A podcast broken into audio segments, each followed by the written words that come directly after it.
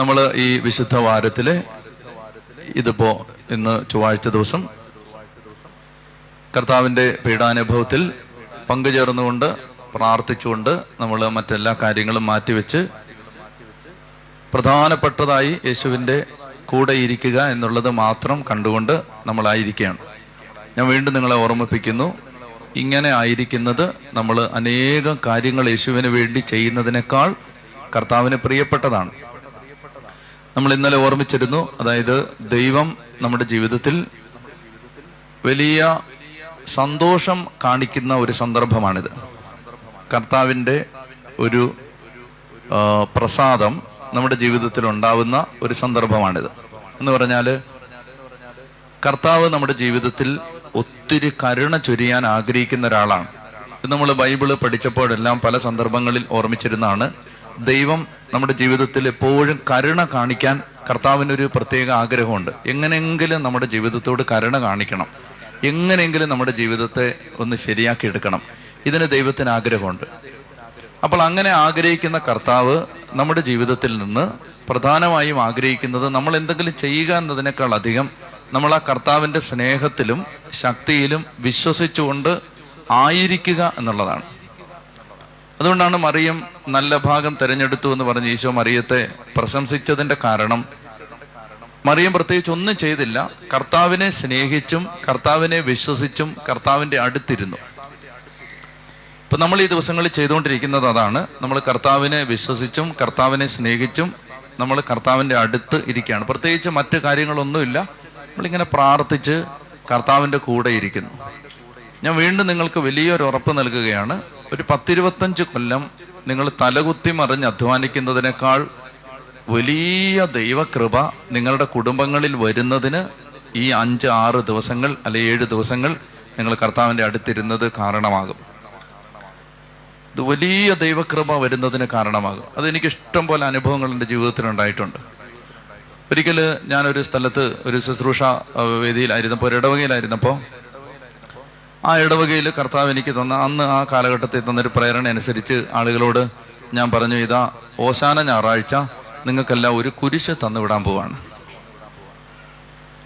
ഓശാന ഞായറാഴ്ച കുരുത്തോലയല്ലേ കൊടുത്തു വിടുന്നത് അപ്പൊ കുരുത്തോല കൊടുത്തു വിടുന്ന കൂട്ടത്തിൽ ഒരു കുരിശൂടെ കൊടുത്തു വിടാന്ന് വിചാരിച്ചു. അപ്പോ പല ഡിനോമിനേഷൻസിൽപ്പെട്ട ആളുകളെല്ലാം തെങ്ങി നിറഞ്ഞ് താമസിക്കുന്ന ഒരു മേഖലയാണ്. അപ്പൊ അവിടെ നോക്കുമ്പോൾ കത്തോലിക്ക പള്ളിയിൽ നിന്ന് ആളുകൾ കുരുത്തോലയും കുരിശുമായിട്ട് വരുന്നു. അപ്പൊ ആളുകളൊക്കെ ഇവരുടെ നാട്ടുകാരും വീട്ടുകാരും കുടുംബക്കാരും ഒക്കെ പലരും പരിഹസിച്ചു. നിങ്ങൾക്ക് തലയ്ക്ക് സുഖമില്ലെന്ന് ചോദിച്ചു. അവർ ഞങ്ങൾക്കൊന്നും അറിയില്ല. അച്ഛന് എന്തൊക്കെ സുഖമില്ലെന്ന് തോന്നുന്നു. തന്നുവിട്ട് ഞങ്ങൾ കൊണ്ടുപോകാന്ന് പറഞ്ഞു. അങ്ങനെയാണ് അവർ വീട്ടിൽ കൊണ്ടുപോയി. അപ്പം ഞാൻ അവരോട് പറഞ്ഞിരുന്നത് ഇതാണ്. നിങ്ങൾ ഈ ഒരാഴ്ച എല്ലാം ജോലിക്കൊക്കെ പോകുന്ന ആളുകളൊക്കെയാണ്. നിങ്ങൾ ഈ ഒരാഴ്ച നിങ്ങൾ ഒരു ഒരു മണിക്കൂറോ രണ്ട് മണിക്കൂറോ മൂന്ന് മണിക്കൂറോ ഒക്കെ ഈ കുരിശെടുത്ത് കയ്യെ പിടിച്ചുകൊണ്ട് കർത്താവിന്റെ പീഡാനുഭവത്തിന്റെ ഒരു അടയാളമായിട്ട് ഈ കുരിശിത്ത് ഇങ്ങനെ കൈ പിടിച്ചുകൊണ്ട് നിങ്ങൾ പ്രാർത്ഥിച്ചുകൊള്ളുക കർത്താവിന്റെ പീഡാനുഭവത്തിന്റെ ഓർമ്മയ്ക്കായിട്ട് ഈ കുരിശ് കൈ പിടിച്ച് നിങ്ങൾ വീട്ടിലിരുന്ന് അങ്ങ് പ്രാർത്ഥിക്കുക. എന്നിട്ട് ദുഃഖവെള്ളിയാഴ്ച നിങ്ങൾ വരുമ്പോൾ ഈ കുരിശുമായിട്ട് ഇങ്ങ് വരിക. അപ്പോൾ ഓശാനയ്ക്ക് അവർ അങ്ങോട്ട് കൊണ്ടുപോയ കുരിശ് ദുഃഖവെള്ളിയാഴ്ച അവർ തിരിച്ചു കൊണ്ടുവന്നു. അപ്പോൾ ഇത് പലപ്പോഴും പല പലരും ചിന്തിക്കാം ഇങ്ങനെയൊക്കെ ചെയ്തിട്ട് ഇപ്പം എന്നെ പ്രത്യേകിച്ച് എന്നെ കിട്ടാനാ. പക്ഷെ ഇഷ്ടം പോലെ ദൈവപ്രവർത്തികൾ കുടുംബങ്ങളിൽ നടക്കുന്നത് എനിക്ക് കാണാനിടയായി. ഇഷ്ടം പോലെ. അപ്പൊ അതിൽ നിന്നൊക്കെ അങ്ങനെയുള്ള അനേക അനുഭവങ്ങളിൽ നിന്ന് എനിക്ക് മനസ്സിലായതാണ്. അതായത് ഈ ഈ ഒരാഴ്ച നമ്മൾ എന്ത് ചെയ്താലും നമ്മളെ അനുഗ്രഹിക്കാൻ കർത്താവ് ഇങ്ങനെ നോക്കി നിൽക്കുക അപ്പൊ അതുകൊണ്ടാണ് നിങ്ങൾ ചിന്തിക്കുന്നതിനേക്കാളും നിങ്ങൾ നിങ്ങൾ മനസ്സിലാക്കിയിരിക്കുന്നതിനേക്കാളും വലിയ ദൈവകൃപയാണ് ഈ ആഴ്ച നിങ്ങൾ കർത്താവിന്റെ അടുത്ത് വന്നിരിക്കുമ്പോൾ ദൈവം തരാൻ പോകുന്നത്. ഹാലേലുയാ ഇത് മറന്നു പോരുത്. കൂടെ കൂടെ ഓർത്തോണം. മടുപ്പ് വരുമ്പോഴും ക്ഷീണം വരുമ്പോഴും ഒക്കെ ഇത് ഓർത്തോണം. ഈ ആഴ്ച ഇഷ്ടം പോലെ അനുഗ്രഹം കിട്ടാൻ പോവാണ്. പ്രത്യേകിച്ച് ഒന്നും ചെയ്യുന്നൊന്നുമില്ല. ചുമ്മാ ഇവിടെ ഇരിക്കുക. അങ്ങനെ ഇരുന്നാൽ മതി. വേറെ പ്രത്യേകിച്ച് എന്നാ ചെയ്യാനാ? ഒന്നും ചെയ്യൊന്നും വേണ്ട. നിങ്ങൾ തലകുത്തി മറിയണ്ട മുട്ടയിൽ എഴയണ്ട ഇവിടെയുള്ള കാര്യങ്ങളൊക്കെ ചെയ്ത് പ്രാർത്ഥനയൊക്കെ ചൊല്ലി നമസ്കാരമൊക്കെ ചൊല്ലി കുമ്പിട്ട് അങ്ങനെയൊക്കെ അങ്ങിരിക്കുക. പിന്നെ കഞ്ഞിയൊക്കെ ഇഷ്ടം പോലെ കുടിക്കുക. പിന്നെ ഇരുന്ന് ഉറങ്ങുക. കൂടുതലൊന്നും ചെയ്യരുത്. ഇങ്ങനെ അങ്ങ് സമയം ചെലവഴിക്കുക. വേറെ ഇവിടെ വേറെ ഒരു എനിക്ക് വലിയ വലിയൊരു സന്തോഷം വന്നതെന്ന് പറഞ്ഞാൽ നിങ്ങൾ ഞാനിന്ന് ഉച്ച ഉച്ച മൂന്ന് മണിയുടെ പ്രാർത്ഥനയുടെ സമയത്ത് പുറകിലായിരുന്നേ. ഞാൻ നോക്കായിരുന്നു നിങ്ങളിത് എങ്ങനെയാ ഇത് ഇവിടെ വന്നിട്ട് പ്രാർത്ഥിക്കും? എനിക്ക് ഭയങ്കര സന്തോഷം തോന്നിയത്. ഇത് ഒന്നും അറിയാനൊന്നും പാടില്ല. ഇതിൽ ട്യൂണൊന്നും അറിയില്ല. പണ്ട് എനിക്കൊരു ഇടവക്കാരുണ്ടായിരുന്നു അവർ അറിയാത്ത പാട്ടാണ് ഏറ്റവും ബ്യൂട്ടിഫുൾ ആയിട്ട് പാടുന്നത്.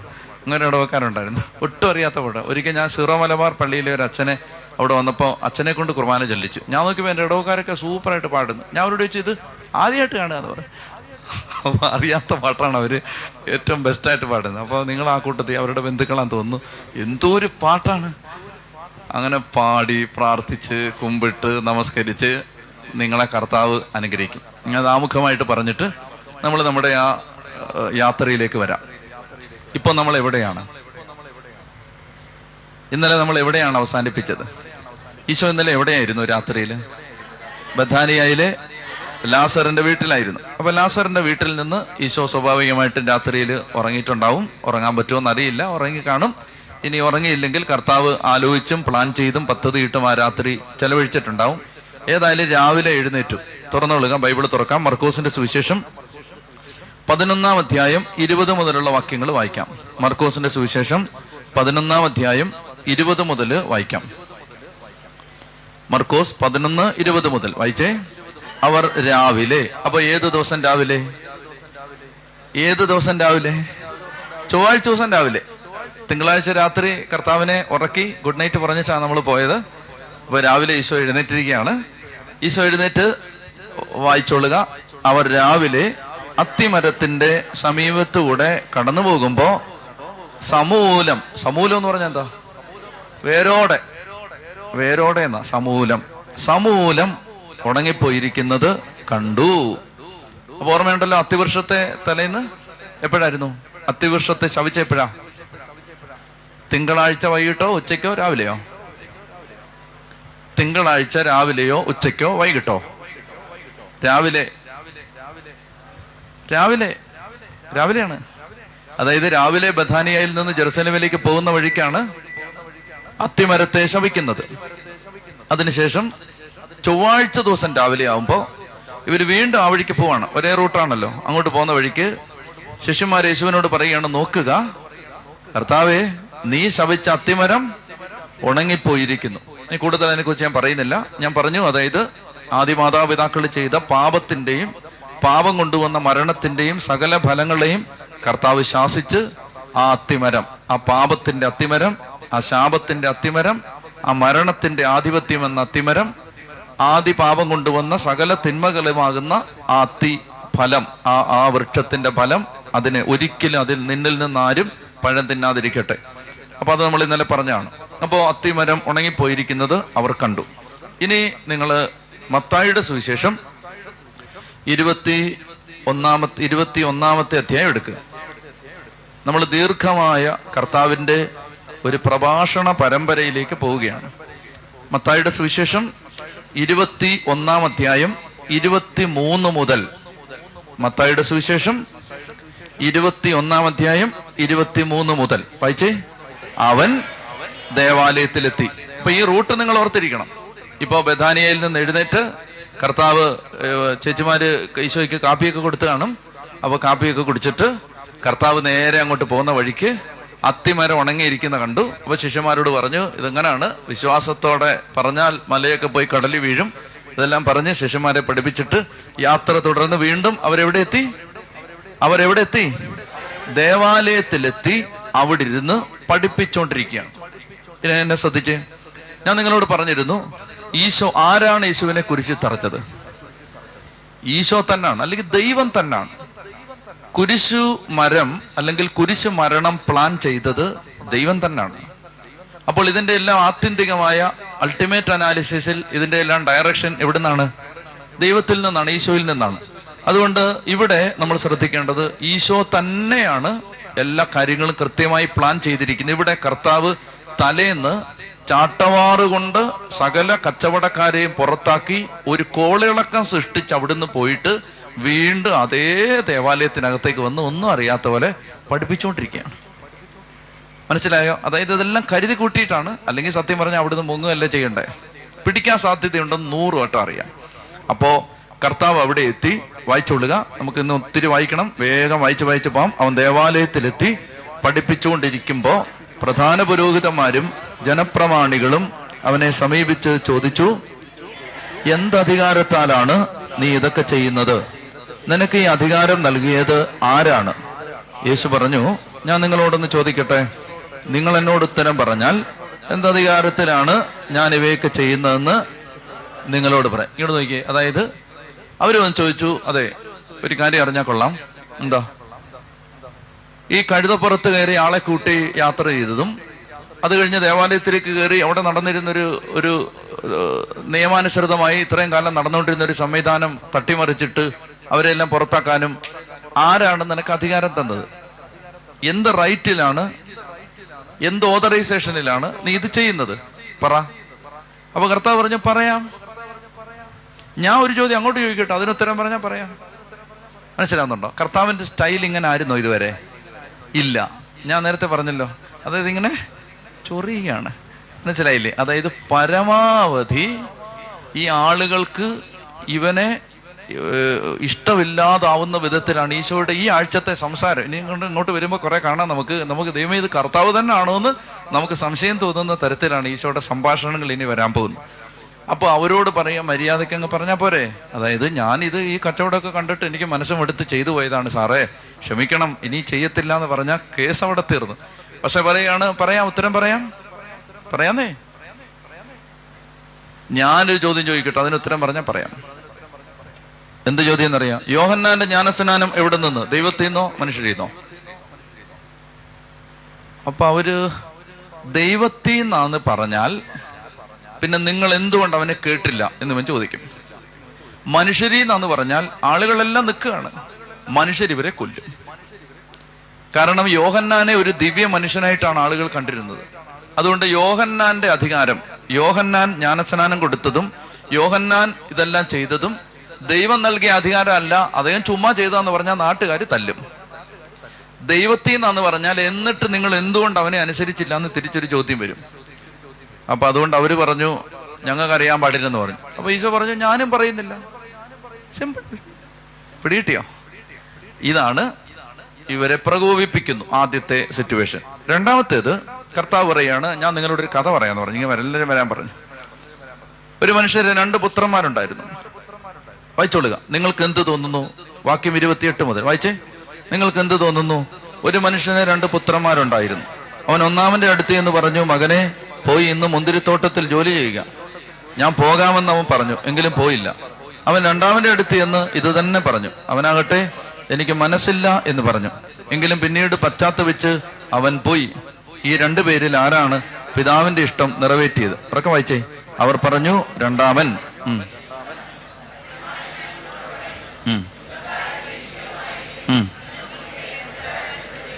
ആ.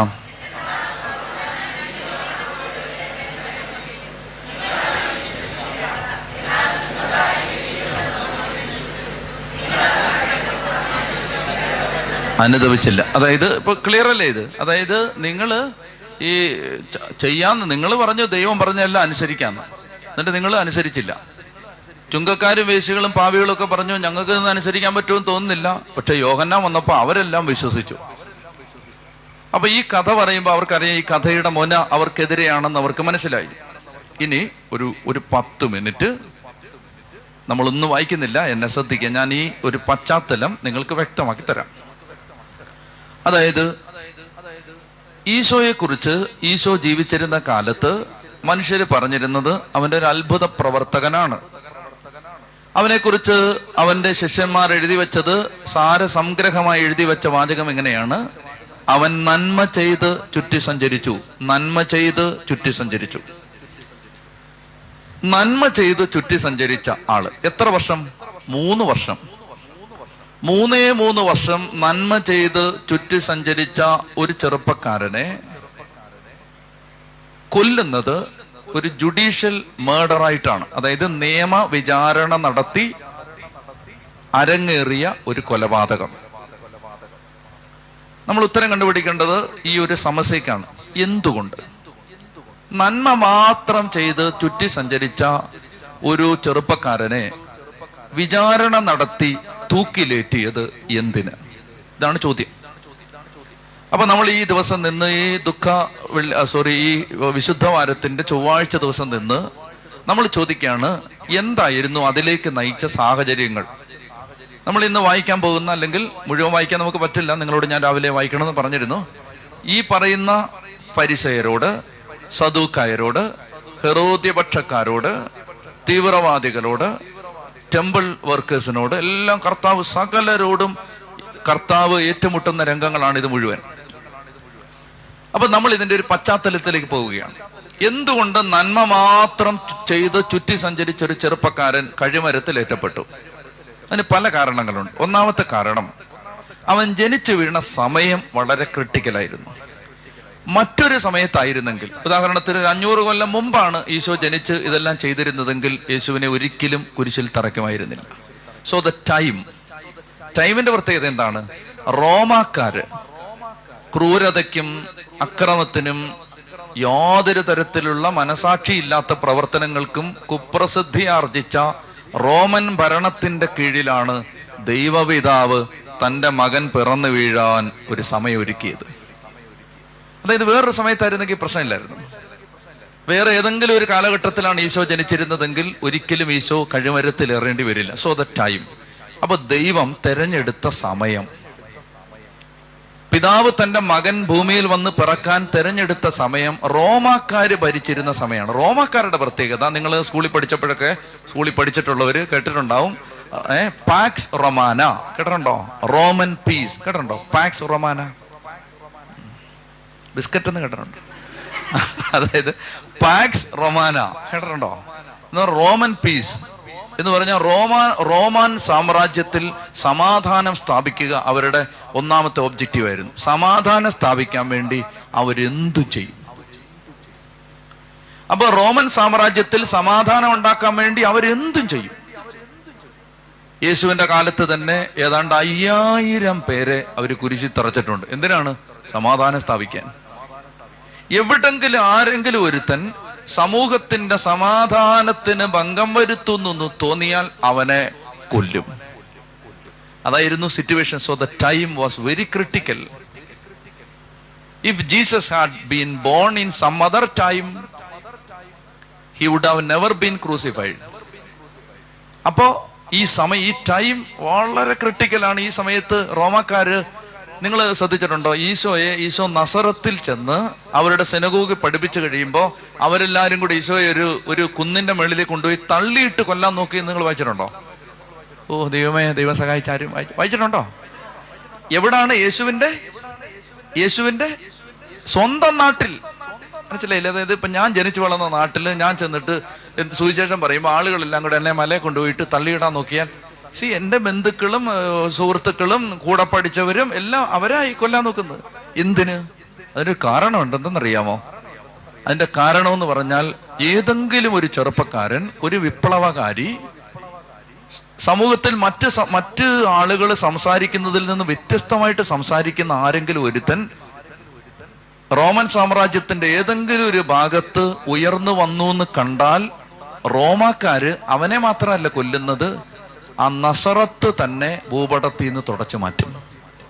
അതുകൊണ്ട് അവർ സ്വയരക്ഷയ്ക്ക് ഇവനെ കൊല്ലാൻ നോക്കിയതാണ്. എന്നാണ് അതിന്റെ ചരിത്രം. പിടികിട്ടിയോ? അതായത് നസറത്തിൽ നിന്നൊരു വിപ്ലവകാരിയായ ചെറുപ്പക്കാരൻ ഉയർന്നു വന്നാൽ അവൻ ഈ സമൂഹത്തിൽ എന്തെങ്കിലും ഇപ്പൊ യഹൂദന്മാർക്ക് ഈശോ നസറത്തിലെ സെനഗോഗിൽ പറഞ്ഞ കാര്യങ്ങൾ ഒരു ബുദ്ധിമുട്ടുണ്ടാക്കി. അപ്പോൾ ഒരു ചെറിയ കലഹമുണ്ടായി. കലഹമുണ്ടായപ്പോൾ ഇവരെല്ലാം കൂടെ ഇവൻ നിന്നാൽ നസറത്ത് തന്നെ ഉമാര് കത്തിച്ചു കളയും. അതുകൊണ്ട് അവനെ കൊണ്ടുപോയി തള്ളിയിട്ട് കൊല്ലാൻ തുടങ്ങിയതാണ്. ഇതായിരുന്നു യേശു ജീവിച്ചിരുന്ന കാലത്തിന്റെ പ്രത്യേകത. ഒന്നാമത്തെ കാര്യം അതാണ്. അപ്പൊ യേശു ജീവിച്ചിരുന്ന കാലം എന്ന് പറയുന്നത് ജീവിക്കാൻ കൊള്ളാത്തൊരു കാലം. ഏതെങ്കിലും ഒരാൾ സമൂഹത്തിന്റെ നവനിർമ്മിതിക്ക് വേണ്ടി എഴുന്നേറ്റ് വന്നാൽ അവൻ ഏതെങ്കിലും തരത്തിൽ സമൂഹത്തിൽ ഒരു വിഭജനം ഉണ്ടാക്കുന്നു എന്ന് തോന്നിയാൽ അക്രമം ഉണ്ടാക്കുന്നു എന്ന് തോന്നിയാൽ സമൂഹത്തിൽ അവൻ ഒരു പ്രശ്നം ഉണ്ടാക്കിയാൽ റോമക്കാര് അവനെ കൊല്ലും. പിടികിട്ടുന്നുണ്ടോ? അപ്പോ ഈ ആൾ സൂക്ഷിക്കണ്ടേ? അപ്പൊ ഇങ്ങനൊരു പശ്ചാത്തലത്തിൽ ഇപ്പൊ ഞാൻ ഇവിടെ നിന്ന് അങ്ങോട്ട് പുറത്തിറങ്ങി മേളിലോട്ട് നിന്ന് കർത്താവേ എന്ന് പറഞ്ഞാൽ എന്നെ തല്ലുമെങ്കിൽ വഴക്കുണ്ടാക്കാതിരിക്കാൻ അവിടെ ചെന്ന് അവിടെ അങ്ങോട്ട് മാറി എന്ന് പറഞ്ഞപ്പോ ഇവിടെ തന്നെ നിന്ന് പറയണോ? അതിന്റെ ആവശ്യമില്ലല്ലോ വേറെ കുറച്ച് മാറി എന്ന് പറഞ്ഞാൽ പോരെ. അപ്പോ അടി കിട്ടുമെന്ന് ഉറപ്പുള്ളിടത്ത് നിന്ന് കർത്താവ് സംസാരിക്കുക കൊല്ലുമെന്ന് ഉറപ്പാണ്. ഇനി അതിന്റെ അവസാനത്തെ അതിന്റെ അവസാനത്തെ ആണിയായിരുന്നു ജെറുസലേമിലേക്ക് രാജാവായിട്ട് അങ്ങ് എഴുന്നള്ളിയത്. കാരണം ഇത് പീലാത്തോസ് ഞാൻ പറഞ്ഞില്ലേ ഫോർട്ട് അന്റോണിയോയിൽ നിന്ന് റോമൻ പട്ടാളം ഇത് ശ്രദ്ധിച്ചുകൊണ്ടിരിക്കുകയാണ് so the now, now a leader is being raised to a new new leadership a person is climbing up അപ്പൊ ഇത് ആളുകൾ നോക്കിക്കൊണ്ട് ഇത് റോമൻ പട്ടാളം നോക്കിക്കൊണ്ടിരിക്കുകയാണ്. അതുകൊണ്ടാണ് അല്ലെങ്കിൽ യഹൂദന്മാർ കൊണ്ടു കൊടുത്താൽ ഉടനെ ഒന്നും റോമാക്കാർ കുശിത്തിറക്കത്തൊന്നുമില്ല so they were watching Jesus അതായത് ഇവൻ പ്രശ്നം ഉണ്ടാക്കാൻ സാധ്യതയുണ്ട്. അപ്പോൾ ഈ സാഹചര്യം അപ്പൊ ഒന്നാമത്തെ കാര്യം നമ്മൾ മനസ്സിലാക്കിയിരിക്കേണ്ടത് ഈശോ ജനിച്ചു വളർന്ന സാഹചര്യം വളരെ മോശമായിരുന്നു. ആ സാഹചര്യത്തിലാണ് യേശു ജീവിച്ചത് രണ്ടാമത് നമ്മൾ മനസ്സിലാക്കേണ്ട മറ്റൊരു കാര്യം എന്ന് പറഞ്ഞാൽ ഈ കുരിശ് മരണം എന്ന് പറഞ്ഞ യേശുവിനെ കുരിശിൽ തറച്ച് വേഗത്തിൽ നമുക്ക് ഇത് കൊള്ളിയാഴ്ച പറയാം. അപ്പൊ അതുകൊണ്ട് ഞാൻ അത് ചില അത്യാവശ്യ കാര്യങ്ങൾ സ്കിപ്പ് ചെയ്ത് വേഗത്തിൽ പറഞ്ഞു പോവാണ്. അതായത് ഇങ്ങനെ റോമാക്കാർ ഭരിക്കുന്ന സമയത്ത് ഇത് ശ്രദ്ധിക്കുക.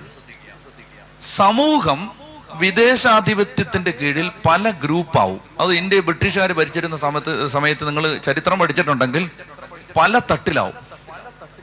ബ്രിട്ടീഷുകാരെ സപ്പോർട്ട് ചെയ്യുന്നവരുണ്ടാവും. ബ്രിട്ടീഷുകാർക്കെതിരെ ഒളി പിന്നെ യുദ്ധം നടത്തുന്നവരുണ്ടാവും. നേരിട്ട് സമരം നടത്തുന്നവരുണ്ടാവും. ഇങ്ങനെയൊക്കെ പല ഗ്രൂപ്പാവും. ഇനി എന്നെ ശ്രദ്ധിച്ചോ? നമ്മളൊരു നാല് ഗ്രൂപ്പ് വേഗം ശ്രദ്ധിക്കണം. റോമാക്കാർ ഭരിച്ചുകൊണ്ടിരുന്ന സമയത്ത് റോമാക്കാരെ ആയുധമെടുത്ത് റോമാക്കാർക്കെതിരെ യുദ്ധം ചെയ്തുകൊണ്ടിരുന്ന ആളുകളുടെ പേരാണ് തീവ്രവാദികൾ. Zealots. Is A D A L O T തീവ്രവാദിയായ ശിമയോൻ കേട്ടിട്ടുണ്ടോ? യേശുവിന്റെ ശിഷ്യനായിരുന്നു ഈ ഗ്രൂപ്പിലെ ആളായിരുന്നു. അതായത് റോമാക്കാർക്കെതിരെ ആയുധം എടുത്ത് നിങ്ങൾ ഇവിടെ ഭരിക്കണ്ട. ഇത് ഞങ്ങളുടെ നാടാണ് ഇവിടുന്ന് പൊക്കോണം അല്ലെ നിങ്ങൾ നിങ്ങൾ ഇവിടെ ഭരിച്ചാൽ ഞങ്ങൾ ഒളിഞ്ഞിരുന്ന് ആക്രമിച്ച് നിങ്ങളെ കൊല്ലും. ഇങ്ങനെ റോമാക്കാർ റോമാക്കാർക്ക് എതി- എതിരെ ആയുധം എടുത്ത് യുദ്ധം ചെയ്തിരുന്ന ആളുകളാണ് തീവ്രവാദികൾ ഒരു ഗ്രൂപ്പ്. Group number one. ഒന്നാമത്തെ ഏതാണ് തീവ്രവാദികൾ. ഇവരെല്ലാം താമസിച്ചിരുന്നത് ഗലീലിയിലെ മലനിരകളിലായിരുന്നു.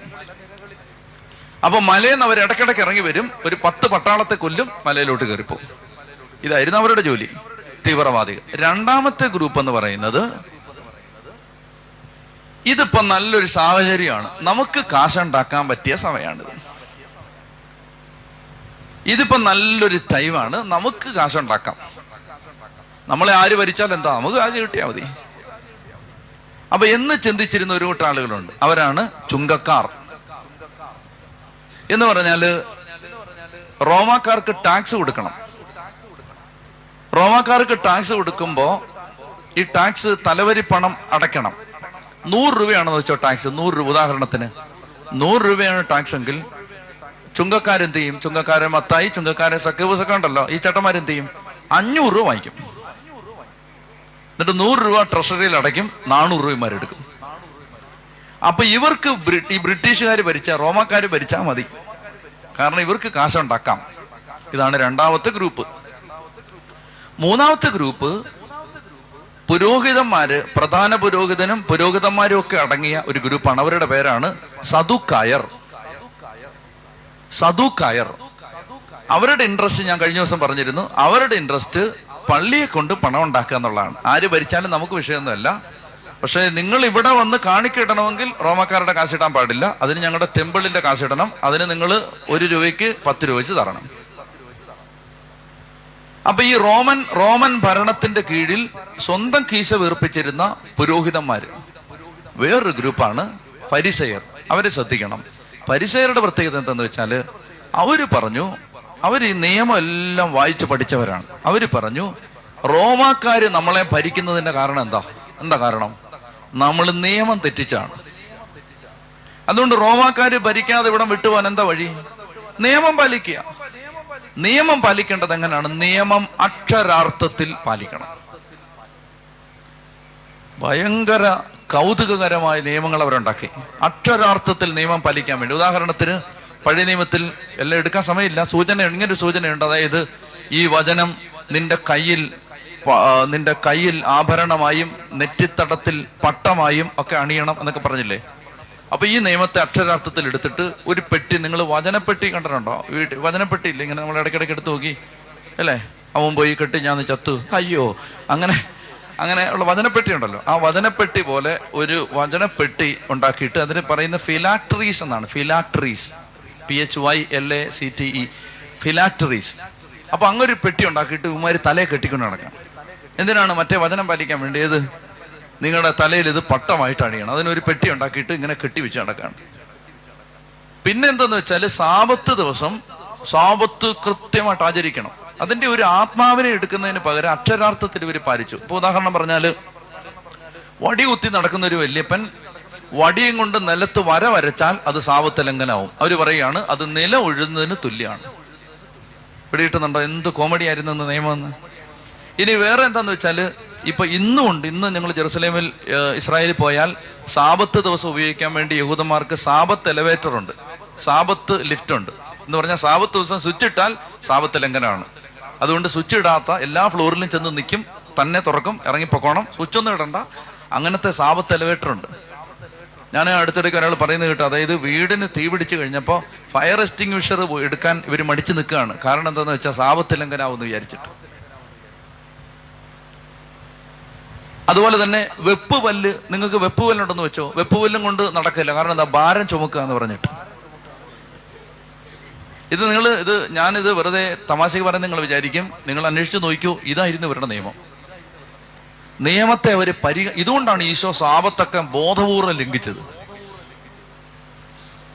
സാപത്ത് ദിവസം നിങ്ങൾ ഈ ഇതല്ലേ കതിര് പറിച്ച് തിന്നു എന്നൊക്കെ പറഞ്ഞ് കുറ്റം പറയുന്നൊക്കെ അല്ലേ ഇത് ഇങ്ങനെ കോമഡിയാക്കി കഴിഞ്ഞ നിയമത്തെ പരിചയന്മാര്.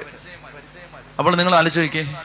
തീവ്രവാദികൾ ചുങ്കക്കാര് സദൂക്കായര് പരിസയര് റോമൻ പട്ടാളമുണ്ട് അത് നമ്മൾ വിട്ടു. മൂന്ന് കൊല്ലം കൊണ്ട് കർത്താവ് ഇവരുടെ എല്ലാ ശത്രുവായി.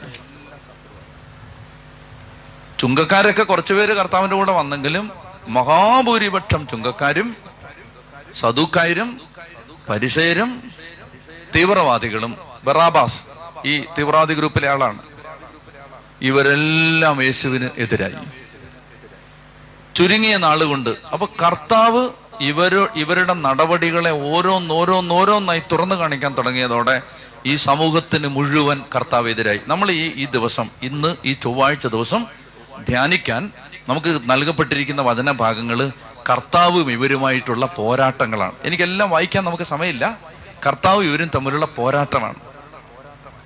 ഉദാഹരണത്തിന് നമ്മൾ ഈ ഭാഗത്ത് നമ്മൾ എല്ലാം എടുക്കുന്നില്ല. നിങ്ങൾ എന്നെ കേട്ടിരുന്നാൽ മതി. ഈ ഭാഗത്ത് കുറച്ച് കഴിയുമ്പോൾ നമ്മൾ വായിക്കുന്ന മറ്റൊരു ഭാഗമുണ്ട്. ഫരിസേര് പോയിട്ട് ഹെറോദേസ് പക്ഷക്കാരെ വിളിച്ചുകൊണ്ട് വരും. ഇനി ഹെറോദേസ് നിങ്ങൾക്കറിയാലോ. ഹെറോദേസ് ശരിക്കും പറഞ്ഞാൽ ഏതോമിനായിരുന്നു ഏതോം ഏസാവിന്റെ വംശപരമ്പരയപ്പെട്ട ആളാണ്. യഹൂദനല്ല. അവൻ റോമൻ ഗവൺമെന്റിന്റെ കയ്യിൽ നിന്ന് കാശ് കൊടുത്തിട്ട് രാജസ്ഥാനം വാങ്ങിച്ച ആളാണ്. അപ്പൊ ആ ഹേറോദേശന്റെ പരമ്പരയിൽപ്പെട്ട ഒരു ഹേറോദേശാണ് യേശു മരിക്കുന്ന സമയത്ത് രാജാവായിട്ടിരിക്കുന്നത്. ആ ഹേറോദേശനെ കുറിച്ചാണ് ഈശോ പറയുന്നത്. ആ കുറുക്കനോട് പോയി പറഞ്ഞേക്ക്. ഞാൻ ഇന്ന് ഇവിടെ കാണും നാളെ ഇവിടെ കാണും മറ്റന്നാളും കാണും. പറഞ്ഞേക്കാൻ പറഞ്ഞു. നിങ്ങൾ ആലോചിച്ച് നോക്ക് രാജ്യം ഭരിക്കുന്ന രാജാവിനോട് പറയുകയാണ്. എന്താ പറയുന്നേ? ആ കുറുക്കനോട് പോയി പറഞ്ഞേര്. ഞാൻ ഇന്ന് ഇവിടെ ഉണ്ടാവും നാളെ ഇവിടെ ഉണ്ടാവും മറ്റന്നാൾ ഇവിടെ ഉണ്ടാവും. അപ്പൊ രാജാവ് പീലാത്തോസ് യേശുവിനെ സൂക്ഷിച്ച് നോക്കിക്കൊണ്ടിരിക്കുകയാണ്. ഇവൻ കലാപകാരിയാണോ എന്ന് അന്വേഷിച്ചുകൊണ്ടിരിക്കുകയാണ്. പരിസയര് മുഴുവൻ എതിരാണ്. ഇരുപത്തിനാലാമത്തെ അധ്യായം നിങ്ങളൊന്ന് എടുത്തേ. മനാഭിമാനം ഉള്ളവൻ പോയി ആത്മഹത്യ ചെയ്യും. ഇതെല്ലാം കൂടെ കേട്ട് കഴിഞ്ഞാൽ ഇരുപത്തിമൂന്നാമത്തെ അധ്യായം. മത്തായി ഇരുപത്തിമൂന്ന് എടുക്ക്. വായിക്കേ. യേശു ജനക്കൂട്ടത്തോടും തന്റെ ശിഷ്യന്മാരോടും അരളി ചെയ്തു. നിയമജ്ഞരും പരിസയരും മോശയുടെ സിംഹാസനത്തിലിരിക്കുന്നു. അതിനാൽ അവർ നിങ്ങളോട് പറയുന്നതെല്ലാം അനുസരിക്കുകയും അനുഷ്ഠിക്കുകയും ചെയ്യുവിൻ. എന്നാൽ അവരുടെ പ്രവൃത്തികൾ നിങ്ങൾ അനുകരിക്കരുത്. ഇത് ഇത് ഇവർ നിൽക്കുമ്പോഴേ പറയുന്നേ. എവിടെ വെച്ചാ പറയുന്നേ? ജെറുസലേം ദേവാലയത്തിൽ വെച്ച്. ഇതെല്ലാം ചൊവ്വാഴ്ച നടക്കുന്നതാണ്. ജെറുസലേം ദേവാലയത്തിൽ വെച്ച് അവർ വന്ന് ഇവനോട് ഓരോ ചോദ്യം ചോദിക്കുമ്പോൾ അവരോട് ഉത്തരം പറഞ്ഞതിന് ശേഷം കർത്താവ് പറയുകയാണ്. അതായത് അതിന് തൊട്ടു മുമ്പത്തെ ഭാഗം എടുത്തേ. അതിന് തൊട്ടു മുമ്പത്തെ ഇരുപത്തി ആ, നമ്മളിപ്പോ വായിച്ചു നിർത്തിയത് ഇരുപത്തൊന്ന് ഇരുപത്തെട്ട് മുതലാണ്. ഇരുപത്തി വേഗം എടുത്തു ഒന്ന് മറിച്ച് മറിച്ച് പറഞ്ഞങ്ങ് പാം ഇങ്ങോട്ട് നോക്കിയേ. മത്തായി ഇരുപത്തൊന്ന് മുപ്പത്തിമൂന്ന് നോക്കിയേ. മത്തായി ഇരുപത്തൊന്ന് മുപ്പത്തിമൂന്ന്. മറ്റൊരു ഓമ കെട്ടുകൊള്ളുക. ഒരു വീട്ടുടമസ്ഥൻ ഒരു മുന്തിരിത്തോട്ടം നട്ടുപിടിപ്പിച്ചു. അപ്പോൾ അതും ഇവരെ കുത്തിയുള്ള ഒരു കഥയാണ്. അതായത് യേശുവിനെ അവർ കുരിശിത്തറച്ച് കൊല്ലുമെന്ന് അവരോട് പച്ചയ്ക്ക് പറയുന്ന കഥയാണത്. അത് അവരെ കുറ്റപ്പെടുത്തി പറഞ്ഞു. ഇനി അത് കഴിഞ്ഞിട്ട് വിവാഹ വിരുന്നിന്റെ ഉപമ എന്ന് പറഞ്ഞാൽ ഇസ്രായേലെ നിങ്ങളെ ദൈവം വിളിച്ചെങ്കിലും നിങ്ങൾ ആരും ദൈവത്തിന്റെ വിളി കേട്ട് വിവാഹ വിരുന്നിന് വന്നില്ല. അതുകൊണ്ട് നിങ്ങളെല്ലാം കളഞ്ഞിട്ട് വിജാതീയരെ വിരുന്നിന് വിളിക്കാൻ പോവാണ്. അത് പറയുന്ന കഥയാണ് അടുത്തത്. അപ്പോ പരിസേര് പോയിട്ട് ഹെറോദേസ് അനുയായികളെ കൂട്ടിക്കൊണ്ടുവന്നു അതാണ് നമ്മൾ വായിക്കുന്ന ഇരുപത്തിരണ്ടാം അധ്യായം പതിനഞ്ച് മുതൽ വായിക്കുന്നത്. ഹെറോദേസ് പക്ഷക്കാരെ കൂട്ടിക്കൊണ്ടു വന്നിട്ട് ചോദിക്കുകയാണ് സീസറിന് നികുതി കൊടുക്കുന്നത് നിയമാനുസൃതമാണോ അല്ലയോ? സീസറിന് നികുതി കൊടുക്കുന്നത് നിയമാനുസൃതമോ അല്ലയോ? അപ്പോൾ അവിടെ വന്നിട്ട് കർത്താവിന്റെ ഉത്തരവൊക്കെ നിങ്ങൾക്ക് അറിയാം നമ്മൾ അത് വിശദീകരിക്കേണ്ട ആവശ്യമില്ല. പിന്നീട് നമ്മൾ കാണുന്നത് സദൂക്കായർ ഇരുപത്തിമൂന്ന് മുതൽ ഇരുപത്തിരണ്ടാമത്തെ ഇരുപത്തിമൂന്ന് മുതൽ പുനരുത്ഥാനം ഇല്ലെന്ന് പറയുന്ന സദൂക്കായർ അന്ന് തന്നെ അവനെ സമീപിച്ചു ചോദിച്ചു. അത് നിങ്ങൾക്കറിയാലോ ഒരുത്തന് ഒരു ഒരു പെങ്കൊച്ച് കല്യാണം കഴിച്ചു ഭർത്താവ് മരിച്ചുപോയി ഭർത്താവിന്റെ അനിയൻ കല്യാണം കഴിച്ചു അയാൾ മരിച്ചുപോയി അനിയൻ കല്യാണം കഴിച്ചു അയാൾ മരിച്ചുപോയി ഏഴുപേരുണ്ടായിരുന്നു ഏഴുപേരും കല്യാണം കഴിച്ചു ഏഴാമത്തവനും മരിച്ചുപോയി. അപ്പോൾ ഇവ മരിച്ച് പുനരുത്ഥാനത്തിൽ ഏഴുപേരുണ്ടല്ലോ ഭൂമി വെച്ച് ആരുടെ ഭാര്യയാവും? മനസ്സിലായല്ലോ? കർത്താവ് പറഞ്ഞു നിങ്ങൾക്ക് പുനരുത്ഥാനത്തെ കുറിച്ച് വല്ല വല്ല പിടിപാടും ഉണ്ടോ? അവിടെ കല്യാണം കഴിപ്പും കല്യാണം കഴിപ്പീരൊന്നും ഇല്ല അവിടെ എല്ലാവരും ദൈവദൂതന്മാരെ പോലാണ് ഇരിക്കുന്നത്. മനസ്സിലായില്ല? അവർ അവിടെ കല്യാണം കഴിക്കാൻ വേണ്ടിയാണോ? പുനരുത്ഥാനത്തെയും നിത്യതയെ പോകുന്നത്. അല്ല. അപ്പൊ ഇതൊക്കെ പറഞ്ഞിട്ട് കർത്താവ് അവരെ പരിഹസിച്ചു. ഇനി ഞാൻ കഴിഞ്ഞ ദിവസം പറഞ്ഞിരുന്നു ഇരുപത്തി രണ്ടാമത്തെ നാൽപ്പത്തി ഏഴ് മുതൽ ക്രിസ്തു ദാവീദിന്റെ പുത്രനാണെന്നാണ് നിങ്ങൾ പറയുന്നത്. ദാവീദിന്റെ പുത്രനാണ് എങ്ങനെ പറയുന്നത്? ദാവീദ് തന്നെ വിളിക്കാണ് കർത്താവ് എന്ന് ദൈവത്തെ. അപ്പൊ പിന്നെ ക്രിസ്തു ദാവീദിന്റെ പുത്രനാവുന്നത് എങ്ങനെയാണ് എന്നൊക്കെ ചോദിച്ചുകൊണ്ട് ഇങ്ങോട്ട് നോക്കിയേ. ദേവാലയത്തിലിരുന്ന് പരിസയരെ സദുക്കായരെ ഹെറോദേസ് പക്ഷക്കാരെ പുരോഹിതന്മാരെ സകല എണ്ണത്തിനെ വെറുപ്പിച്ചു എന്ന് ചൊവ്വാഴ്ച ദിവസം. തിങ്കളാഴ്ച ദിവസം വന്ന് ദേവാലയം മുഴുവൻ വൃത്തിയാക്കി. അന്ന് പ്രശ്നം ഉണ്ടാക്കിയിട്ട് രാത്രി പോയി സമാധാനമായിട്ട് കിടന്നുറങ്ങിയിട്ട് രാവിലെ എഴുന്നേറ്റ് വന്ന് സകല എണ്ണത്തെയും വെറുപ്പിച്ചു. ഓസാന വിളിച്ച ആളുകളെല്ലാം വെറുത്തിരിക്കുകയാണ്. അത് ഓർമ്മയുണ്ടല്ലോ? അവരെന്താ വിചാരിച്ചിരുന്നത് പിലാത്തോസിന്റെ അടുത്ത് ചെന്ന് അയാളുടെ ഹെൽമെറ്റ് വെച്ച തലക്കിട്ട് അടി കൊടുത്ത് അയാളെ കൊല്ലുമെന്നാണ് വിചാരിച്ചിരുന്നത്. അത് നടന്നില്ല. നിങ്ങൾ ആലോചിച്ച് നോക്ക് കർത്താവിനെ ആ സമൂഹത്തിലെ സകലരും വെറുക്കുകയാണ്. പലപ്പോഴും ഞാൻ ആലോചിച്ചിട്ടുണ്ടായിരുന്നു ഈ ഓസാന വിളിച്ചിട്ട് പെട്ടെന്ന് അങ്ങനെ ആളുകൾ മാറിയത്? മാറിയതിന്റെ കാരണങ്ങൾ മനസ്സിലാവുന്നുണ്ടോ സകല എണ്ണത്തെയും വെറുപ്പിച്ചു. അവർ വന്നിട്ട് ചോദിക്കുകയാണ് നീ എന്തിനാ അങ്ങനെ ചെയ്തേ? അപ്പൊ പറയാം ഞാൻ അങ്ങോട്ട് ഒരു ചോദ്യം ചോദിക്കട്ടെ ഇതിന് ഉത്തരം പറ അന്നേരം പറയാം. അവർ പണങ്ങി സദൂക്കാർ വന്നിട്ട് ചോദിച്ചു ഈ ഏഴു പേരിൽ ആരുടെ ഭാര്യയായിരിക്കും? നിനക്കൊക്കെ തലയ്ക്ക് സുഖമുണ്ടോ? എന്ന് പറഞ്ഞ് അവരെ വെറുപ്പിച്ചു. എന്ന് പറഞ്ഞാൽ നമ്മുടെ ലോക്കൽ ഭാഷയെ നമ്മൾ അങ്ങനെ പറയുന്നത് തന്നെയാണ് ഈശോ പറഞ്ഞത്. ഇനി ഹെറോദേസ് പക്ഷക്കാർ വന്നിട്ട് ചോദിച്ചു സീസറിന് നീതി കൊടുക്കണോ? സീസറിനുള്ളത് സീസറിനും ദൈവ പിന്നെ ദൈവത്തിനുള്ളത് ദൈവത്തിനും. അപ്പൊ അവർ പ്രയാസപ്പെട്ട് തിരിച്ചുപോയി. ഇനി ഇതൊന്നും പോരാഞ്ഞിട്ട് ഇരുപത്തിമൂന്നാമത്തെ അധ്യായത്തിൽ പച്ചയ്ക്ക് തെറി പറയുകയാണ്. വായിച്ചേ. വാക്യം നാല് മുതൽ. അവർ ഭാരമുള്ള ചുമടുകൾ മനുഷ്യരുടെ ചുമലിൽ വെച്ചു കൊടുക്കുന്നു. സഹായിക്കാൻ ചെറുവിരൽ അനക്കാൻ പോലും തയ്യാറാകുന്നില്ല. മറ്റുള്ളവർ കാണുന്നതിന് വേണ്ടിയാണ് അവർ തങ്ങളുടെ പ്രവൃത്തികളെല്ലാം ചെയ്യുന്നത്. അവർ തങ്ങളുടെ നെറ്റിപ്പട്ടങ്ങൾക്ക് വീതിയും വസ്ത്രത്തിന്റെ തൊങ്ങലുകൾക്ക് നീളവും കൂട്ടുന്നു. വിരുന്നുകളിൽ പ്രമുഖ സ്ഥാനവും സെനഗോഗുകളിൽ പ്രധാന പീഠവും നഗരവീഥികളിൽ അഭിവാദനവും ഇഷ്ടപ്പെടുന്നു. റബ്ബി എന്ന് സംബോധന ചെയ്യപ്പെടാനും ആഗ്രഹിക്കുന്നു. എന്നാൽ നിങ്ങൾ റബ്ബി എന്ന് വിളിക്കപ്പെടരുത്. എന്തെന്നാൽ നിങ്ങൾക്ക് ഒരു ഗുരുവേ ഉള്ളൂ. നിങ്ങളെല്ലാം സഹോദരന്മാരാണ്. ഭൂമിയിൽ ആരെയും നിങ്ങൾ പിതാവെന്ന് വിളിക്കരുത്. എന്തെന്നാൽ നിങ്ങൾക്ക് ഒരു പിതാവേ ഉള്ളൂ. സ്വർഗസ്ഥന് സി സത്യം പറഞ്ഞ പിതാവെ എന്ന് വിളിക്കരുത് എന്നുള്ളതുകൊണ്ടാണോ ഇത്? ഇവരെ അതായത് ഇവർക്ക് ഭയങ്കര സന്തോഷമാണ് എന്ത്? ഗുരു എന്നൊക്കെ വിളിക്കുന്നത് പിതാവേ എന്നൊക്കെ വിളിക്കുന്നതിൽ. അതുകൊണ്ട് പറയുകയാണ് നിങ്ങൾ ആരെയും വിളിക്കേണ്ട കാര്യമില്ല. ദൈവം മാത്രമേ ഉള്ളൂ പിതാവ്. നിങ്ങൾക്ക് മനസ്സിലാവുന്നുണ്ടോ കർത്താവിന്റെ ഒരു സ്റ്റൈൽ? അതായത് ഇവർ കേൾക്കെ പറയാണ് ഇവന്മാരിങ്ങനെ ഭയങ്കര സന്തോഷിച്ചിരിക്കുകയാണ് പിതാവെന്നൊക്കെ വിളി കേട്ട് ഗുരുവെന്നൊക്കെ വിളി കേട്ട് നിങ്ങൾ ആരെയും വിളിക്കരുത് ഗുരു എന്നൊന്നും? ദൈവം മാത്രമേ ഉള്ളൂ ഗുരു. ദൈവം മാത്രമേ ഉള്ളൂ പിതാവ്. പതിമൂന്ന് മുതൽ വായിച്ചേ കപടനാട്ടിക്കാരായ നിയമജ്ഞരെ പരിശയരെ നിങ്ങൾക്ക് ദുരിതം. നിങ്ങൾ മനുഷ്യരുടെ മുമ്പിൽ സ്വർഗരാജ്യം അടച്ചു കളയുന്നു നിങ്ങൾ അതിൽ പ്രവേശിക്കുന്നുമില്ല പ്രവേശിക്കാൻ വരുന്നവരെ അനുവദിക്കുന്നുമില്ല. കപടനാട്ടിക്കാരെ നിയമജ്ഞരെ പരിശേരെ നിങ്ങൾക്ക് ദുരിതം. ഒരുവനെ നിങ്ങളുടെ മതത്തിൽ ചേർക്കാൻ നിങ്ങൾ കടലും കരയും ചുറ്റി നടക്കുന്നു. ചേർന്ന് കഴിയുമ്പോൾ നിങ്ങൾ അവനെ നിങ്ങളുടെ ഇരട്ടി നരകസന്തതിയാക്കുന്നു. അന്ധരായ മാർഗദർശികളെ നിങ്ങൾക്ക് ദുരിതം. നിങ്ങൾ പറയുന്നു ഒരുവൻ ദേവാലയത്തെ കൊണ്ട് അണയിട്ട ഒന്നുമില്ല. ദേവാലയത്തിലെ സ്വർണത്തെ കൊണ്ട് അണയിട്ടാൽ കട ഞാൻ മുഴുവൻ വായിക്കുന്നില്ല. അതായത് പച്ചയ്ക്ക് പറഞ്ഞ് പറഞ്ഞ് പറഞ്ഞ് പറഞ്ഞ് പറഞ്ഞ് പറഞ്ഞ് പറഞ്ഞ് ഇരുപത്തിമൂന്നാം അധ്യായം മുഴുവൻ.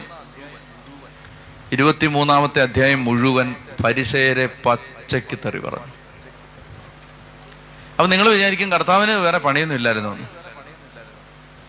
അതായത് ഇവരുടെ ജീവിതത്തിന്റെ മുഴുവൻ പൊള്ളത്തരങ്ങളും ഈശോ തുറന്നു കാണിച്ചു. എന്നിട്ട് പറഞ്ഞു നിങ്ങൾ ഒരു പരാജയപ്പെട്ട ജനതയാണ്. നിങ്ങളുടെ വിശ്വാസത്തിന് മനുഷ്യരെ രക്ഷിക്കാൻ പറ്റില്ല. നിങ്ങൾ പറയുന്ന നിയമത്തിന് മനുഷ്യരെ രക്ഷിക്കാൻ പറ്റില്ല. അത് നിങ്ങൾ തിരിച്ചറിയൂ. തിരിച്ചറിഞ്ഞിട്ട് ദൈവത്തിന് മുമ്പിൽ എളിമപ്പെടും. ഇതാണ് ഈശോയുടെ ആശയം. സദുക്കായരെ നിങ്ങളെ കൊണ്ട് ഈ ജനത്തെ രക്ഷിക്കാൻ പറ്റില്ല. പരിസയരെ നിങ്ങളെ കൊണ്ട് ഈ ജനത്തെ രക്ഷിക്കാൻ പറ്റില്ല.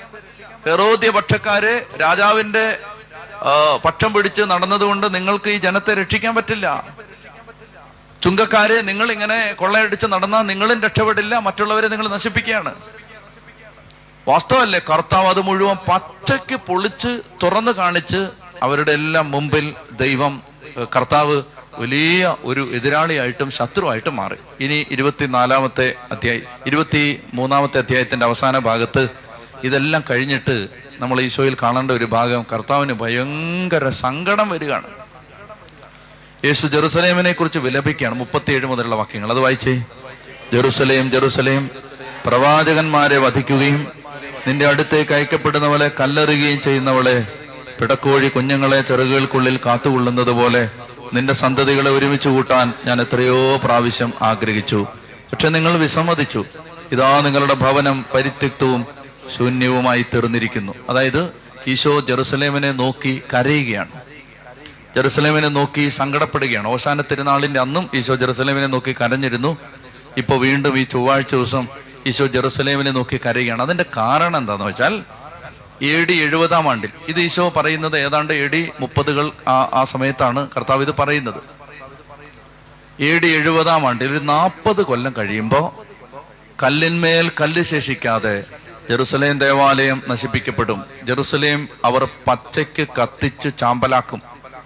റോമൻ പട്ടാളം. അപ്പൊ ഇതെല്ലാം മുന്നിൽ കണ്ടുകൊണ്ട് ഇതിൽ നിന്നെല്ലാം രക്ഷിക്കാൻ ആഗ്രഹിച്ച് എന്നാൽ ഇവരാരും മനസ്സ് തിരിയുന്നില്ല.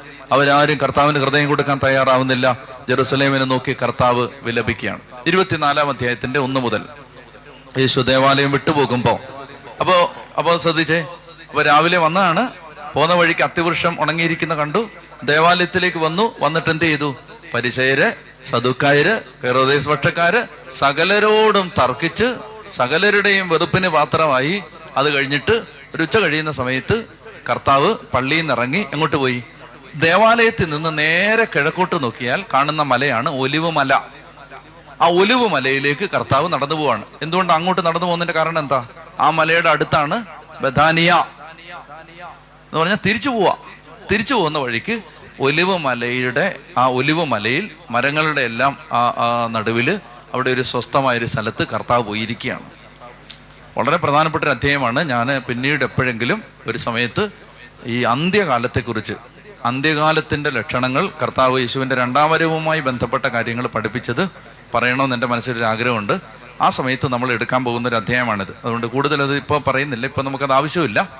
എന്നാൽ ഇവിടത്ത് പറയുന്ന ഒരു പ്രധാനപ്പെട്ട ആശയം നമ്മൾ മനസ്സിലാക്കിയിരിക്കാം. വായിക്കാം. ഇരുപത്തിനാലാം അധ്യായം ഒന്ന് മുതൽ യേശു ദേവാലയം വിട്ടുപോകുമ്പോൾ ദേവാലയത്തിന്റെ പണികൾ അവന് കാണിച്ചു കൊടുക്കാൻ ശിഷ്യന്മാരുടെ അടുത്തെത്തി ഈ ഹേറോദേശം ഉണ്ടല്ലോ ഈ ദേവാലയം പുതുക്കി പണിഞ്ഞുകൊണ്ടിരിക്കുകയാണ്. പിന്നെയും പിന്നെയും പിന്നെയും പിന്നെയും പുതുക്കി പണിഞ്ഞുകൊണ്ടിരിക്കുകയാണ് ഹേറോദേശ് അപ്പോൾ ഭയങ്കര കല്ലുകളാണ് ഒറ്റ കല്ല് ഭയങ്കര വലിപ്പമുള്ളത്. അപ്പോൾ ഇതൊക്കെ കണ്ടിട്ട് ശിഷ്യന്മാര് പള്ളിയിൽ നിന്ന് ഇറങ്ങി ഇങ്ങനെ വന്നപ്പോൾ ഈശോട് പറഞ്ഞു ഈശോ നോക്കിയേ എന്തോരം വലിയ കല്ല ഇത്.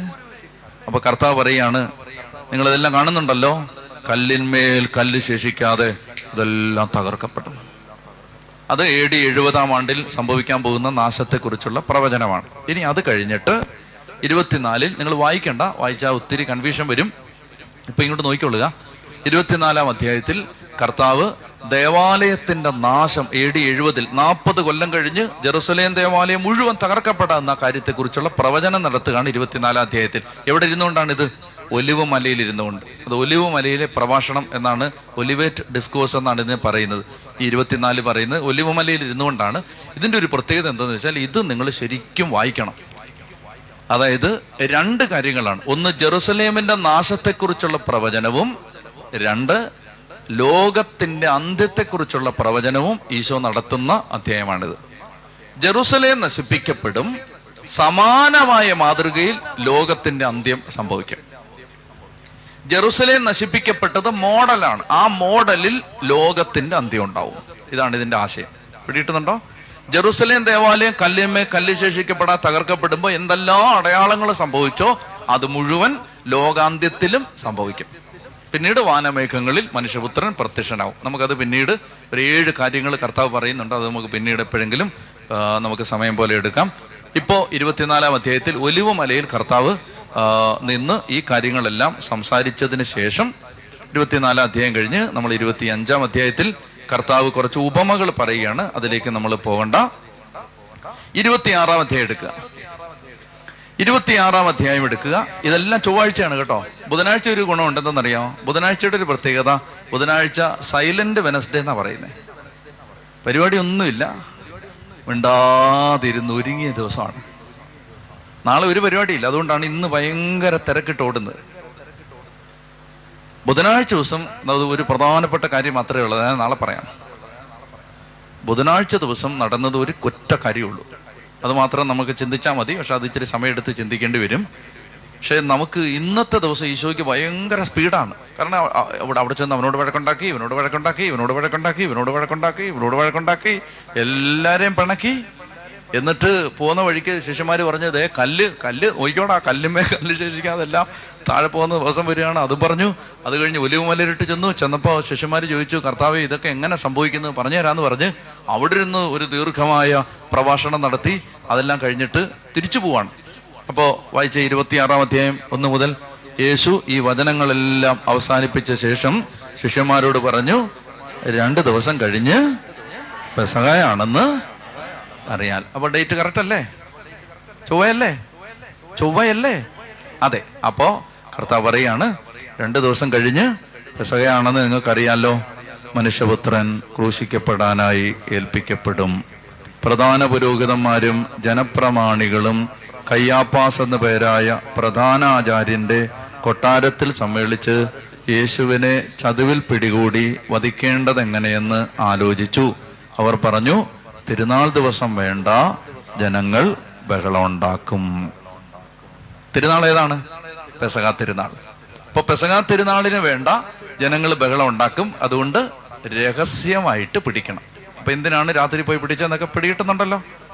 അപ്പോ ആളുകൾ ഇപ്പോ കുറെ പേരെങ്കിലും ഇവന്റെ സൈഡ് പിടിക്കാൻ വരില്ലേ? അതുകൊണ്ട് തിരുനാൾ ദിവസം പിടിക്കണ്ട പക്ഷെ ഇവനെ പിടിക്കണം. അപ്പോ ശത്രുതയുടെ കുരുക്ക് മുറുകി. ചൊവ്വാഴ്ച ദിവസം കർത്താവ് തന്റെ കുരിശ് മരണത്തിന്റെ ആ മാസ്റ്റർ പ്ലാനിലെ അവസാനത്തെ ആണിയും അടിച്ചു. ഇനിയിപ്പോൾ അവരെ സംബന്ധിച്ച് ഒട്ടും ഇനിയിപ്പോൾ ഒട്ടും അമാന്തമില്ല. എങ്ങനെയെങ്കിലും കൊന്നേ പറ്റൂ. ഇനിയിപ്പോൾ എന്ന് കൊല്ലണമെന്നേ ഉള്ളൂ. ഇനിയിപ്പോൾ തീരുമാനം എടുത്തു കഴിഞ്ഞു. ഇനിയിപ്പോ എക്സിക്യൂട്ട് ചെയ്താൽ മതി. അതിനുള്ള വഴിയാണ് അവർ നാളെ ഒരുക്കുന്നത്. അതുകൊണ്ട് അവർക്ക് അവർ അവർ പദ്ധതി ഒരുക്കാനുള്ള ഒരു ഗ്യാപ്പ് വിട്ടുകൊടുത്ത് കർത്താവ് ബദാനിയായി തന്നെ ഇരുന്നു. നിങ്ങൾ ആലോചിച്ച് നോക്ക്. പ്ലോട്ട് ഇങ്ങനെ മുറുകി മുറുകി. ഇതിന് ഇതിന്റെ എല്ലാം പ്രത്യേകം എന്ന് പറഞ്ഞാൽ നമുക്ക് എന്തെങ്കിലും ഒരു ആപത്തോ ബുദ്ധിമുട്ടോ എല്ലാം വന്നാൽ നമ്മളത് അറിയാതെ അങ്ങ് വരിക ആയതുകൊണ്ട് വരുമ്പോഴല്ലേ നമ്മൾ അറിയുന്നുള്ളൂ. ഈശോയുടെ ഒരു പ്രത്യേകത എന്താണ് എപ്പോഴാണ് സംഭവിക്കാൻ പോകുന്ന എല്ലാം കറക്റ്റായിട്ട് അറിയാമായിരുന്നിട്ട് ഇങ്ങനെ കൗണ്ട് ഡൗൺ ചെയ്ത് കൗണ്ട് ഡൗൺ ചെയ്ത് ഓരോന്നോരോന്ന് ഓരോന്നോരോന്ന് വെട്ടിമാറ്റി അവൻ ഈ മരണത്തിലേക്ക് നടന്നുകൊണ്ടിരിക്കുകയാണ്. ഓരോ കാര്യങ്ങൾ ഇങ്ങനെ നടന്ന് നടന്ന് നടന്ന് നടന്ന് അപ്പൊ ഈശോ എന്ത് ചെയ്തു? അവസാനം ഇപ്പോ ബഥാനിയയിലേക്ക് തിരിച്ചു ചെന്നു. അതുകൂടെ വായിച്ചാൽ ഇന്നത്തെ കർത്താവിന്റെ പ്രവൃത്തികൾ തീരുകയാണ്. ബഥാനിയയിൽ വെച്ച് ഒരു തൈലാഭിഷേകം കൂടെ നമ്മൾ കാണുകയാണ്. നമ്മൾ കഴിഞ്ഞ ദിവസം കണ്ടത് ശനിയാഴ്ചയായിരുന്നു. അതാരാണ്? അത് ലാസറിന്റെ പെങ്ങൾ മേരി. ഇതൊരു പാവിനിയായ സ്ത്രീ ഒരു ഒരു സ്ത്രീ വന്ന് യേശുവിനെ തൈലം കൊണ്ട് അഭിഷേകം ചെയ്യുകയാണ്. അപ്പൊ ആ സമയത്ത് പിന്നെ നമ്മുടെ ചേട്ടൻ ആരാണ്? ശിഷ്യ ശിഷ്യന്മാരെന്നാ പറയുന്നത്. അപ്പൊ യൂദാസിന്റെ കൂടെ വേറെ ആരോടെ കൂടി അവർ പറഞ്ഞു എന്തിനാണ് ആ നേരത്തെ കഴിഞ്ഞ ദിവസം ഒരു അനോയിന്റിങ് കഴിഞ്ഞേ ഉള്ളൂ. എന്തിനാണ് ഇതെല്ലാം കൂടെ ചുമ്മാ പൂശുന്നത്? ആ പൈസ ഉണ്ടായിരുന്നെങ്കിൽ ഞങ്ങൾക്ക് അതിൽ നിന്ന് കുറച്ചുകൂടെ അടിച്ചു മാറ്റായിരുന്നു എന്ന് പറഞ്ഞ് അവർ അതിനെക്കുറിച്ചൊരു ഒരു കമന്റ് പറയുകയാണ്. യേശു ഇത് ഗ്രഹിച്ച് പത്താം വാക്യം. അവരോട് പറഞ്ഞു നിങ്ങൾ എന്തിനീ സ്ത്രീയെ വിഷമിപ്പിക്കുന്നു? ഇവൾ എനിക്ക് വേണ്ടി ഒരു നല്ല കാര്യം ചെയ്തിരിക്കുന്നു. ദരിദ്രർ എപ്പോഴും നിങ്ങളുടെ കൂടെയുണ്ട്. ഞാനാകട്ടെ എപ്പോഴും നിങ്ങളോട് കൂടെ ഉണ്ടായിരിക്കുകയില്ല. എന്നെ സംസ്കരിക്കുന്നതിനുള്ള ഒരുക്കമായിട്ടാണ് ഇവൾ എന്റെ ശരീരത്തിൽ തൈലം പൂശി. പിടിയിട്ടല്ലോ ഞാൻ പറഞ്ഞല്ലോ സാപത്തായിരുന്നത് കൊണ്ട് തൈലം പൂശാൻ സമയം കിട്ടില്ല. അപ്പൊ അതുകൊണ്ട് കിട്ടാവുന്നിടത്തെല്ലാം കർത്താവ് തൈലം വാങ്ങിച്ചുകൊണ്ടിരിക്കുകയാണ് സൂക്ഷ്മമായിട്ട് നമുക്ക് യേശുവിനെ ഒന്ന് ശ്രദ്ധിക്കാം. തിടുക്കത്തിൽ വെപ്രാളപ്പെട്ട് എന്തോ വേഗത്തിൽ ചെയ്തു തീർക്കാനുള്ള ഒരാളുടെ മനസ്സോടെ കർത്താവ് വേഗം വേഗം വേഗം ഓരോന്ന് ചെയ്തുകൊണ്ടിരിക്കും. ഈ ഭയങ്കര സ്പീഡാണ് ഇപ്പൊ ഈശോയ്ക്ക്. വളരെ വേഗത്തിലാണല്ല ചെയ്യുന്നത്. ഇതിന്റെ എല്ലാം പിന്നിൽ നമ്മൾ മനസ്സിലാക്കേണ്ടത് എന്തിനാണ് ഒരാൾ മരണത്തിലേക്ക് ബോധപൂർവം നടന്നു പോകുന്നത്? പിശാചിന്റെ കെണിയിൽ നിന്നും പിശാജൊരുക്കിയ തന്ത്രങ്ങളിൽ നിന്നും മാനവരാശിയെ രക്ഷിക്കാൻ വേണ്ടി കർത്താവ് ഒരു പദ്ധതി തയ്യാറാക്കി മരണത്തിലേക്ക് നടന്നുകൊണ്ടിരിക്കുകയാണ്. അപ്പം അന്നത്തെ എല്ലാ കാര്യങ്ങളും അവസാനിപ്പിച്ച് ഈശോ ബഥാനിയയിലെ മർത്തയുടെയും മേരിയുടെയും വീട്ടിലേക്ക് പോയി. ആ രാത്രി ഉറങ്ങിയെന്നൊന്നും പറയാൻ പറ്റില്ല. ഉറങ്ങിയിട്ടുണ്ടാവില്ല. ഇങ്ങനെ കിടന്ന് ആലോചിച്ചുകൊണ്ടിരുന്നു. ആലോചിച്ച് ആലോചിച്ച് ആലോചിച്ച് ഹൃദയം പൊട്ടിയാണ് ഗച്ചമനിയിൽ വെച്ച് ചോര നീരായി പുറത്തു വരുന്നത്. നമുക്കൊന്ന് എഴുന്നേറ്റ് നിൽക്കാം. നമ്മൾ ഈ ദിവസം ഇത്തിരി ദീർഘമായ ഒരു യാത്രയാണ്. ഒത്തിരി വ്യാഖ്യാനങ്ങളും വിവരണങ്ങളും ആവശ്യമില്ലാത്ത ഒരു യാത്രയാണിത്. കാരണം എല്ലാം നമുക്ക് വളരെ പ്ലെയിൻ ആയിട്ട് മനസ്സിലാവുന്ന കാര്യങ്ങളാണ്. ഈ ചൊവ്വാഴ്ച ദിവസം കർത്താവ് തന്റെ മരണത്തിന് വേണ്ടിയുള്ള എല്ലാ കരുക്കളും നീക്കി.